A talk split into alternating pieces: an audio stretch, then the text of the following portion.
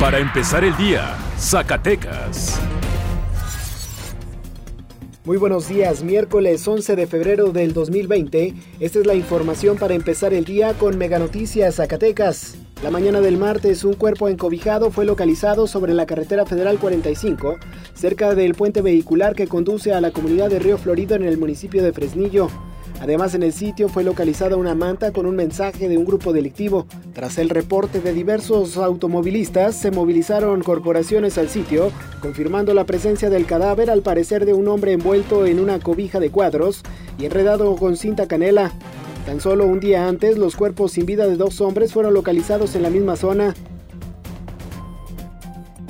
Desde las 7 de la mañana del martes, alrededor de 150 estudiantes de la Unidad Académica de Artes de la Universidad Autónoma de Zacatecas decidieron manifestarse a las afueras de la institución tomando sus instalaciones. Los inconformes señalaron que autoridades incrementaron las cuotas de inscripción de 100 a 200 pesos. Además se llevaron a cabo una serie de conciertos con causa, ambas situaciones con el compromiso de generar mejoras en instalaciones equipamiento de la unidad sin embargo, hasta el momento las autoridades no han dado información del uso de los recursos y mucho menos se ha visto reflejado en remodelaciones, por lo que tomaron la institución de manera indefinida.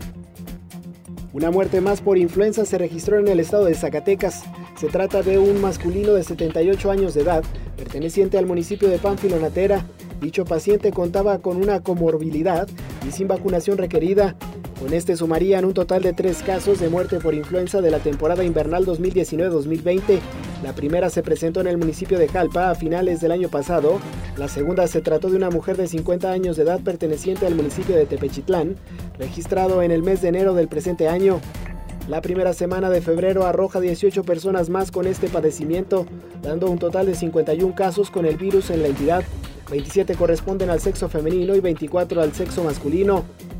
La mayoría corresponden al H1N1 y tipo B.